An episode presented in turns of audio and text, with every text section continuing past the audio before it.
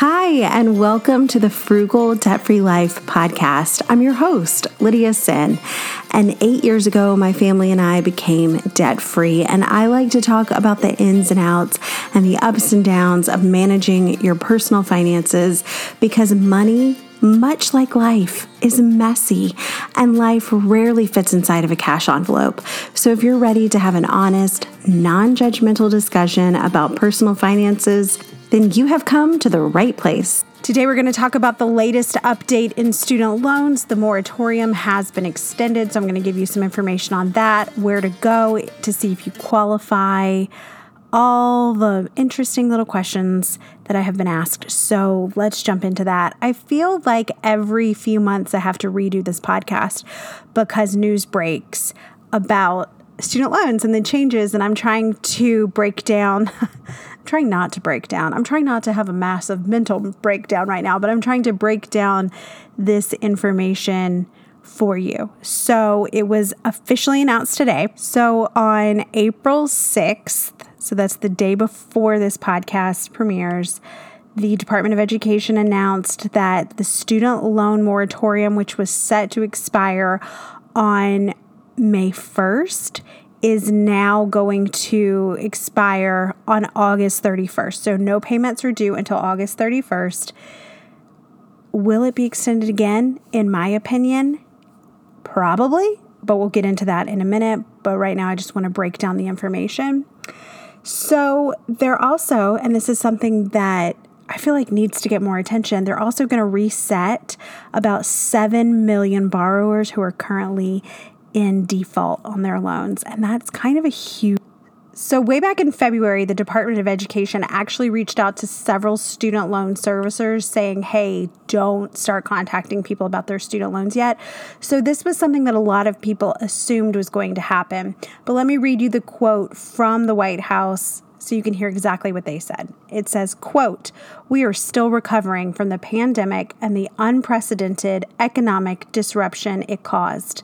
If loan payments were to resume on schedule in May, analysis of recent data from the Federal Reserve suggests that millions of student loan borrowers would face significant economic hardship and delinquencies, and defaults could threaten America's financial stability." So there you go. Just as a little recap, the loan moratorium, the payment freeze began in March 2020 as part of this huge effort to kind of soften the blow that the pandemic was going to have on consumers. So, this is the seventh time the moratorium has been extended, and there are 43 million people who currently have loans that qualify for the moratorium. But of that, 43 million, 500,000 people have continued to pay their loans during this time. And I actually had someone in a YouTube comment tell me that they've taken advantage of the fact that their loans have not been accruing interest and they're actually going to end up getting it paid off this year. They owe less than $2,000 at this point. Which I think is huge. And I am so proud of you if you have put yourself in that position. Great job. Okay, here's the part though that I don't think is getting enough attention also, I'm sorry if you hear little clicky sounds in the background. It's because I'm navigating from the screen where I've written my notes and the screen where I am recording. I don't have a multi screen setup because I um, don't have any money. Um, I don't have any money to put into this podcast right now because right now this podcast doesn't make money. It's just something that I enjoy doing. But the part that no one seems to be talking about is the fact that borrowers who are currently in default on their loans kind of get to start over. And what I mean by that, there are 7 million borrowers whose federal student loans have gone into default, meaning they have not made payments or they are behind in their payments. And in case you didn't know, you can get sued in federal court for not paying your student loans. It's a very scary process, and you can have your wages garnished. They will take your Social Security benefits. Well, pre pandemic, they could withhold your Social Security benefits. Right now, all of that has been paused. However, when the pause eventually ends, the collections on those loans are going to stop and basically these people get restored to good standing. Now, I don't know if all the interest that accrued on their non payments, how that's going to be impacted. But I do think that this is a huge thing. Um, and again, you can have whatever feelings you want about the loan pause and the moratoriums, and that's you. Like, you feel however you want to feel. I'm not going to state my opinion on this one way or the other because I, do, I don't feel like that's what you need from me. But I will say this whole idea of giving people a fresh start to be in good standing again and to have it not ruin their credit and potentially ruin their lives, that is something I'm definitely in support of. My husband and I, you know, he took out student loans to pay for school. When I married him, I married his debt. We worked really hard to pay those loans off. But I do know what it's like to get behind on your bills and how that's compounded and the cost of being poor. Because when we were at our deepest in debt, we really were low income. You know, I lost my job and my husband took a massive pay cut. And so we, you know, we were basically living on 30% of our previous income. And we got behind on a lot of things. And I'm going to tell you from personal experience that it is expensive to be poor because you, we, I, I couldn't afford dental care. Um, and I had like an abscessed tooth at one point we were paying late fees on things because we didn't have the money to pay things outright. And that gets compounded. And if we can see people lighten that burden and get to start over and start fresh and not have their credit tanked because they fell on hard times, I think that that's a, a bit of grace that we can offer everyone. And I, I really like that. Nearly half of all people who have defaulted on their student loans didn't get to finish school. And I feel like once you get caught in a spiral, finishing school is kind of the last thing that you're focused on. If you're having financial problems, if you're falling behind in other areas, and then you quit school, and then you have all these loans that you can't pay because you didn't finish school, and then you can't borrow more money because you've defaulted. So it's it's just a, a hole that's really hard to dig your way out of. Okay, so let's talk about. Oh, by the way, I will leave a link in the show notes because I always get questions of does this apply to my loan? Does this apply to my loan?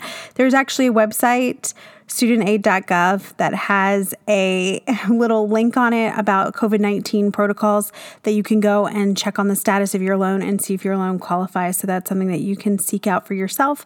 And I will leave that link below to help you. So, a couple things. One question I get is Do you think these are going to be extended again? Yes, I absolutely believe that it will be extended again because this is a midterm election year. And it'll just happen. Well, they'll probably be extended until after the midterm election. Number two, are student loans going to be canceled? And I don't know. I really don't know if they are. No one knows a definitive answer to that. That was a campaign promise that was made. Politicians are notorious for making campaign promises that never see the light of day. I would not rely on the government to come and bail you out of a mess. I wouldn't rely on anyone to come along and cancel any sort of debt. And again, you can have whatever opinions you want I just, I don't know. I don't know one way or the other what's going to happen. Okay, but if you have taken advantage of this moratorium, which good for you if you have. I mean, take advantage of opportunities that are handed to you. If you have taken advantage of it to not pay, if you have taken advantage of it to pay interest free, either way, good for you for taking advantage of a program offered to you. But if you are not currently making payments, let's talk about some things that you can do to set yourself up for success when payments potentially resume. Number one, focus on building your emergency fund. Take that money that you were paying into your student loans and set it aside for savings. It never hurts to have a padded emergency fund. If you have other debts that need to be paid off, maybe take some of that money that you were paying towards your student loan and put it towards those other debts and get those debts paid off first. I really like to line up debts by interest rate and focus on the higher interest rate first. But if lining them up smallest to largest works for you, by all means, please, please, please do what works for you. There's no wrong answer when it comes to paying off debt. And then finally, if you can, go ahead and start making payments again because they're interest free. They're going to go to the principal of your loan. Now, it is a little tricky if you have unpaid interest. It will go to that first and then it will go to the principal, but you can log in and see what's going on. No, logging into your account isn't going to magically trigger something that's going to make you have to start paying again, but you can log in and get a good picture of what it is you're dealing with. But anyway, you slice it, whatever it is you're dealing with, good luck to you. You, you know, this has been such a weird, weird two years. I went to the post office today to mail some packages, and the guy said Monday, right? And I was like, yep, even though it's Wednesday. It feels like it's been Monday for two two years, one very long Monday. Okay, that's it. Thank you for being here. I hope this answered some questions, highlighted some things maybe you hadn't thought about or you didn't know. I would love to connect with you. You can find me on Instagram and TikTok at Lydia Senn. You can find me on YouTube for now at Lydia Senn. And you can find me at frugaldebtfreelife.com backslash podcast for all the episodes you might have missed. I would love it if you would give us, give us, it's just me, baby. Give me a five star review. You can swipe over the artwork wherever it is you're listening um, on Spotify or iTunes, and it'll give you the option to review. So, thank you to everyone who has done that. Thank you for being here. I appreciate you, and I'll talk to you later.